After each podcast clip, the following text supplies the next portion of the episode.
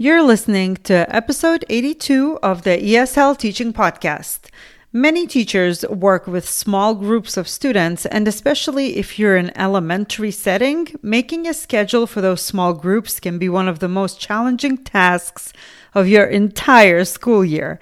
For today's episode, I have invited back my dear friend Kristen Vibas to chat about just that, the peculiarities of scheduling and grouping English learner students in elementary grades. Kristen Vibas is a K through six elementary E S O L teacher living in Northern Virginia. She's been teaching multilingual learners since two thousand five in one of the country's largest school districts. She enjoys each grade level but is particularly fond of working with upper elementary newcomers. Kristen also loves creating educational resources that support English language development. She opened her T P T store called Kristen Vibas in two thousand twelve, and shortly afterwards started a blog called A Walk in the Chalk. You can find Kristen on Instagram sharing glimpses into her E L D classroom, along with tips and strategies to support multilingual students. And today we chat about all things scheduling, instruction, collaboration, and so much more. So without further ado, let's get right to the episode.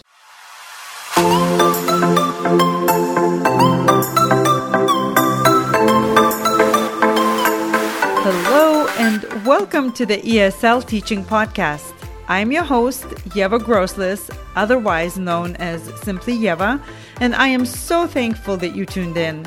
I'm looking forward to sharing both my knowledge and experience on this podcast, as well as that of my fellow teachers. Hi, Kristen, and welcome back to the E S L Teaching Podcast. Hi, Ieva, and thank you so much for having me back. I am so happy to chat with you all the time on, on Instagram, on podcasts, wherever. So, and I know that my listeners are super happy to hear fantastic teachers like yourself share their knowledge, share their sense of humor, share the realities of teaching English learners, not the theory, which is great, but the theory does not always meet the reality, doesn't it? For sure. Not at all. So we had Kristen on, I think it was episode twenty-two, when we talked about reading. That was way back. Uh, probably last year. So Kristen is a repeat guest, and she, I watch what she does with her students and the materials that she uses. And I know that a question that has been coming up uh, lately was how scheduling small groups, teaching small groups. So we're going to get right into that. But uh, for those of you who don't know Kristen, why don't you tell us a little bit of your backstory, how you decided to become an E L teacher? Sure. Yeah. Well, so it was later in life that I decided to get my teaching certification and then continued on to get my master's. Uh, so I was in my late thirties, actually, when I finally got into the classroom, and I absolutely am thrilled with that path that I decided to take. I am in Northern Virginia, and I have always been in elementary. So my uh, experience is in K through six. And uh, yeah, so I've been here since two thousand five teaching English learners, and am so glad to be doing it. I know, you know, I don't think I've met a single teacher who said, man, I do not like English learners. I'm thinking it's like, yes, sometimes you can say teaching certain subject area might be hard, and teaching, you know, like certain students might be hard, but somehow the population that we work with, it's no matter how hard it is, we keep going back to them, you know? Yeah, they're the best. They're simply the best. Literally. So, so you mentioned you work with elementary, and I am so glad because I personally work with middle and high school, and a lot of my content is uh, what I know, my experience, right? So I'm always very, very happy when elementary teachers come on and share uh, what they are doing. And today we're going to be talking about the wonderful scheduling. I look at my colleagues and I see the steam coming out of their ears, trying to put all these kids together. So how about, let's begin. What do you do at the beginning of uh, the school year? Uh, Do you service the students right away, or do you uh, spend a couple weeks trying to fig- figure out, you know, the screening and who's who. Anyway, I'm just going to give you the floor so that you can share what is the process of scheduling. Okay, yeah, and scheduling is probably one of the hardest things that we do at the beginning of the year because, at least in elementary school, because there are so many moving parts to the master schedule, to classroom schedules, and we have to find our way to fit into all of that and pr- still provide targeted English language development uh, to our students. So luckily, the fir- we had like a slow start, a soft start, I like to say, because at least in my district, the first week of school, we are screening our kindergartners. And who doesn't love kindergartners? They're so cute. Uh, so for the first week of school, we we have some time to be thinking about how are we going to schedule our students while at the same time we're screening some kindergartners. So it is a soft start. And I really like that about my job because classroom teachers, they just jump in deep end day one. That would be me. Yeah. So for elementary, there's different models that we provide services in. And so for at my school, we do almost one hundred percent pull out services. Mm-hmm. So I am figuring out all of my small groups. And I'm primarily fifth grade.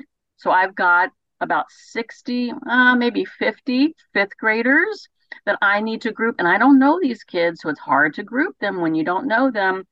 Um, so I'm using some data to guide me. However, this year, my school's trying something a little bit different. We have sub-teams. We have a primary E S O L, E S O L sub-team. So K two teachers who will support each other uh, when you're maxed out in your schedule and you can't fit another group in. You have a team of teachers who you can say, hey, I've got this group and they don't fit in my schedule. Can you pick them up in your schedule? So we've got an upper team, grades three through six, and a primary team, K through two. So we're trying this out new this year. And so far it's working really well. And we're able to, and we're doing this because we want to maximize our services. We want to make sure that everybody gets seen. Because let me tell you, staffing, they do not give enough E S O L teachers to schools. So no. We are spread extremely thin. For sure. For sure. So we need to, yeah. So we need to find ways to maximize our human resources. So we have a soft soft start, as I mentioned, and then we uh, start making our groups. And uh, since I don't know them, I have to go off of the data that I have, which is their E L P scores, their WIDA access scores. Virginia is a WIDA state, so we give the access assessment every year. So whatever the state is that you are in, you would use those, at least I would, uh, yeah. E L P scores. And really kind of analyze the do- individual domain score so you can find their strengths and areas of need. And I use that to help me group. Mm-hmm. So because I'm one hundred percent pull out, I need to take into consideration my groupings of students. I really want to make sure that my small group have similar language needs yeah. so that I can target my E L D instruction Yeah. to maximize that time that I have with them. That's really important. If I have a group of varying levels, there's no way I'm going to be able to target their individual language needs. And I think I wanted to chime in here because I agree one hundred percent. And no matter what grade level you teach, this is so important. Um, the, I, last year, I had the most difficult year because even though I had uh, at the high school, it's a little bit different because they have to like match the schedules with the subjects and everything. But I said, you know, like these other students should go together. These are, and something fell apart. And I had the level one and the level four in the same class. Nobody was getting anything. So this year I adamantly sat down and just checked in and went in. And so far, knock on wood, the start is smoother. You have like one odd duck here or or there, but at right. least the kids, the kids want to learn. The kids want to learn. Yeah. No matter what anybody says, what I'm seeing and what you're probably seeing, the kids go to school and they may complain, but they want to learn when they're there, right? And we yes. have to, you know, provide those conditions. one hundred percent. And we do the same at the end of every school year. The E S O L teachers are part of that meeting where we are grouping classrooms of students together for the next year up. And mm-hmm. so I want to make sure that that classroom teacher has a group of English learners that she could group together in her classroom and do small group with, uh, small group work with too. Yeah. So my E L D instruction really de- depends on that group having very similar needs. Yeah. And then you have to take into consideration the master schedule, yeah. when all of their specials are, because you can't pull kids out of their specials. I don't want to pull kids out of their math class because that's a really protected time. So once I have my groups established, then I start plugging in uh, my schedule. Reading and writing block is prime time to mm-hmm. pull kids out. So once the teacher has given the focus lesson to the whole class, and I don't pull my kids out during the focus lesson because we want our L's to be part of that and have um, exposure to that grade level content. So after the focus lesson, which is about fifteen minutes, and then I know I can start pulling kids out. So I pull them out of reading time, I pull them out of writing time, and I pull them out of science and social studies too, because I can tie that content into my E L D instruction too. So it's really uh, kind of a juggling act where you're trying to figure out, okay, I've got ten groups of kids that I need to see throughout the week, and I need to make sure that I have thirty minutes with each group. Mm-hmm. My level ones get about four to five days a week with me. My level twos get about three to four days a week with me. My level threes get two to three days a week with me. And my level ones get about one to two days with me. Mm-hmm. So it's just kind of, um, it's really the hardest part of the beginning yeah. of the year. But once your schedule is done, you're like, yes, reason to celebrate. Absolutely. Absolutely. But don't celebrate too fast, because no matter what, you're always going to have to tweak that schedule. Yes, because we know the students come in, students move out. It's all, you know, absolutely. It's all a moving target all the time. It is. It has to be fluid. Everyone has to be flexible. We yeah. do what's best for the kids, and it, flexibility is the number one key. Absolutely. Now, okay, so I have two questions. So, for example, so it seems like your district has a, a, a quite a fair amount of uh, E L students. So classroom teachers, I guess the dynamics, uh, the collaboration and the working, is there, um, is there a particular thing that you watch out for so that there's no uh, conflict, or is there some, or, or do you get a lot of pushback from, from classroom teachers or anything like that? You mean about pulling out kids yeah, yeah. from their classroom? The only time that I sometimes get pushback is if I want to pull kids out during content time. Yeah. Because, and I understand teachers don't want their kids yeah. leaving the room when they are teaching a science lesson or a math lesson. Uh, and that the next day is going to build upon the kids having that information. So yeah. that collaboration is really key. And that's really hard to do when our days are jam packed. Yes. We don't always have time to sit down and co-plan and collaborate with our classroom teachers. Absolutely. It's really challenging. So we have to find other creative ways to do that, like just e- email. Uh, I am, I do have access to my grade level team's plans, so I know what they're doing each day, and that's really important. That is um, so helpful. It's really helpful to know what your team, your grade level teams are doing. So that, one, you can support that, but also so that you're in the know, you know what your kids are going to be learning. And um, yeah, this is a unit one. This is intro to key vocabulary and math class. I am not pulling my kids out of that. They need to hear that. So yeah, collaboration is very tricky, to be honest with you. Um, I wish we had more time to collaborate and co-plan together, but with the model of pulling out, that's probably one of the hardest things too. After making your schedule, it's finding time to collaborate with classroom teachers. I think, uh, so I have a dedicated class time, and uh, I teach like a half a credit course at the high school and uh, at the middle school. And it's still hard to collaborate because I'm jumping between two schools. And mm-hmm. by now I'm familiar with the curriculum, but there's never any time that if middle school is having a meeting about, let's say, like a, a pod meeting, right? I am teaching a class at the high school. If the high school has common planning time, I am teaching a class at the uh, at the middle school, and it's uh, so it's it's very it's a, it's a juggle, it's a juggle.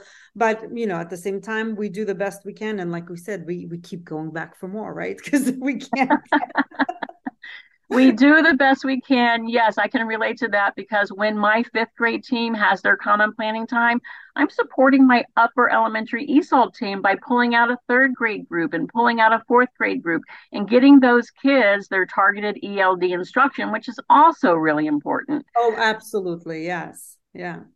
Lots so, of challenging dynamics to our day. So what, tell us a little bit about your process of teaching small groups. Okay. So how, how do you structure, um, what do you do? So uh, first of all, I really try to make my room a very welcoming place. I, I want them to c- want to come to my room. So, you know, I do a little extra in my room. I put like the Christmas lights up on the walls. I, you know, dim the lights a little bit. Things are very colorful. I want them to feel cozy in my room, and I want it to be welcoming. So once I have my classroom environment and I have my groups, right now I'm going through the process at the beginning of the year to get to know my students as people. So we're doing lots of fun type get to know you activities. And then I am also getting to know them as students. So I'm doing some assessments. We did a writing prompt today. Uh, I want to see what they can do so that I can plan my targeted lessons to meet their individual needs. So that's the process that we're in right now. But once I have all of that information and I'm starting to plan my lessons, uh, I am a big believer in language functions. And I think that it's a great way to build academic language Uh, across every grade level, kindergarten through twelfth grade. Yep. So that's really the meat of my um, my lesson planning is I plan a unit around a language function. And so the first language function of my year is going to be inquiry, mm-hmm. because I want to teach them how to ask questions to gain information. So I plan uh, differentiated lessons for each of my groups that will target that skill of asking questions and asking clarifying questions. Um, but then on top of that, like I have a newcomer group. We talked a little bit about having outlier groups, right? Uh-huh. So my newcomer group is very special and they have special uh, needs uh, mm-hmm. as far as language learning goes. So I don't quite do the same type of language functions with them. So I really have to create lessons suited for them, building oral language, building foundational literacy skills in English, things like that. Yeah. Um, but then after language function units, I like to sprinkle in lots of fun stuff. Uh, my kids love to play Kahoot. So oh, yeah. I tie in Kahoot games to our language function topics and uh, really make, make the learning fun for them. Yeah, absolutely. Now, do you um, do you create your own materials, or do you have something that you've used for, um, you know, that the school has purchased for you? Because I know there's, you know, I'm thinking about me. I have different grades, different needs, different proficiency levels. Uh, to unify everything into one curriculum, it's kind of, you know, not easy, right? Unless I have a exclusively newcomers, which I know. Uh, you know, building that foundational literacy and vocabulary and everything else, right? So do you uh, follow the material, you know, what kind of materials do you use? So I have some go-to materials. Um, and when I am planning out a unit for my students, I, you know, need to differentiate, for example, their reading. So I want them to be reading and practicing the skill. So one of the resources I use, which is a paid subscription, is Reading A to Z, and I love the materials that they provide. But also another uh, is Benchmark Education has an online library, uh, which is phenomenal. And unfortunately, my county didn't renew the subscription this year. So I'm really trying to figure out a way to yeah. access that. Uh, but that's a great resource if your county can do that. Uh, and then Epic Books is a great resource too. They have videos and, and leveled books that always tie into the content that I'm looking for. Mm-hmm. So for example, the inquiry unit, I always use the topic of migration that ties into the science content, and multiple grade levels study migration. So um, finding leveled text on the topic of migration is easy when you have places to look, like Epic Books, Reading A to Z, Benchmark Education, even Unite for Literacy, because they have books in various other languages. Uh, and my students can read the book first in their native language and then in English. So uh, having places like that, that you oh, ReadWorks dot org is another great place to find leveled text. And one thing that I love about ReadWorks is that their text also comes in audio. So you can make it a listening activity if you wanted to, or a reading activity. So ReadWorks dot org is another great place to find materials. But no, nobody gives us any mm, curriculum. So we pretty much created ourselves. Yeah, same, same here. Same yeah. here. And, you know, like if your creative minds do like, ooh, ooh, I'm going to do this. So you start creating and then you look at the time like, okay, well, we're going to improvise a little bit. And it's just right. So, is there anything else you would like to add? Maybe like uh, what is like, what do you think is like the main, most important thing for teachers who have to deal with like uh, working with small groups and uh, collaborating and Um, scheduling and all of that? What would be like your main tip and, and uh, you know, message to the teachers? I think my main tip would really to be spend the time at the beginning of the year to get to know your students as learners and finding out where they are in their language learning process. Because when we can target uh, lessons for them, their progress will be exponential. So even working with classroom teachers and sharing with them what our students can do, you know, sometimes we have to look at it. Well, not sometimes. Sometimes the lens is not always um, the positive, right? Sometimes people, teachers, see students for what they can't do. And we have to shine a light on what students can do. And really knowing where they are is going to help us take them right to the next level. So helping teachers see that too, like, look, this is what they can do, and this is where we need to take them. So let's implement some of these things, these strategies, these scaffolds that will support them to get to the next level. Because language learning is quite the process, right? They're not just going to come in and learn English this school year, but they are going to make a lot of progress if we can target their language needs. Absolutely. And it's funny you mentioned that because I just recorded a podcast episode about asset-based teaching and asset yes. attitude. And the more I talk about it, the more I open up, it opens up my eyes about my own uh, way of speaking and communicating and about the, the way everybody else, because we're all so stressed and so full of to-do lists that sometimes we just miss the point. So the asset-based pause and take a look. Like it's not all tragic. It's actually a gift, right? Yes, yes. one hundred percent asset-based mindset. Yes. That would be what we all need this year to look through that lens. Yeah. Well, Kristen, this was amazing as usual. Where can people find you and connect with you? Oh, well, I would love for people to find me on Instagram. That's where I spend most of my time. My uh, Instagram page is called A Walk in the Chalk. Uh, so Instagram is a place. Uh, my T P T store is Kristen Vibas. My Facebook page is also A Walk in the Chalk. Um, I think that's that's about it. Yeah. Pinterest too. Mm-hmm. That's how we met anyway. And you know yeah. what, guys, if you go follow Kristen, she always shares wisdom and fun and uh, your butterflies. I see the butterflies and your flowers and all the teaching materials. So Thank you so much for joining us today. Thank you so much for sharing your wisdom. It's always a pleasure to talk to you. And um, I hope that we can, you know, have another episode sometime in the future. I do too, Ieva. I always really enjoy talking to you. Awesome. All right, guys. Well, thank you all for listening. And until next time.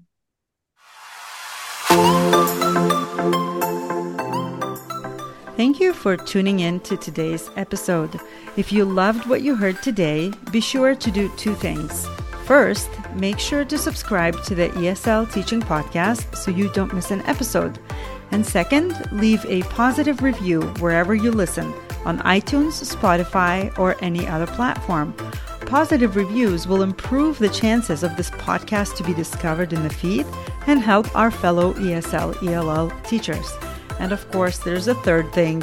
If you aren't following me on social media yet, come join me on Instagram at Simply Ieva E S L, Facebook Simply Ieva, or connect with me on my website, simply ieva dot com. Thanks again, and until next time.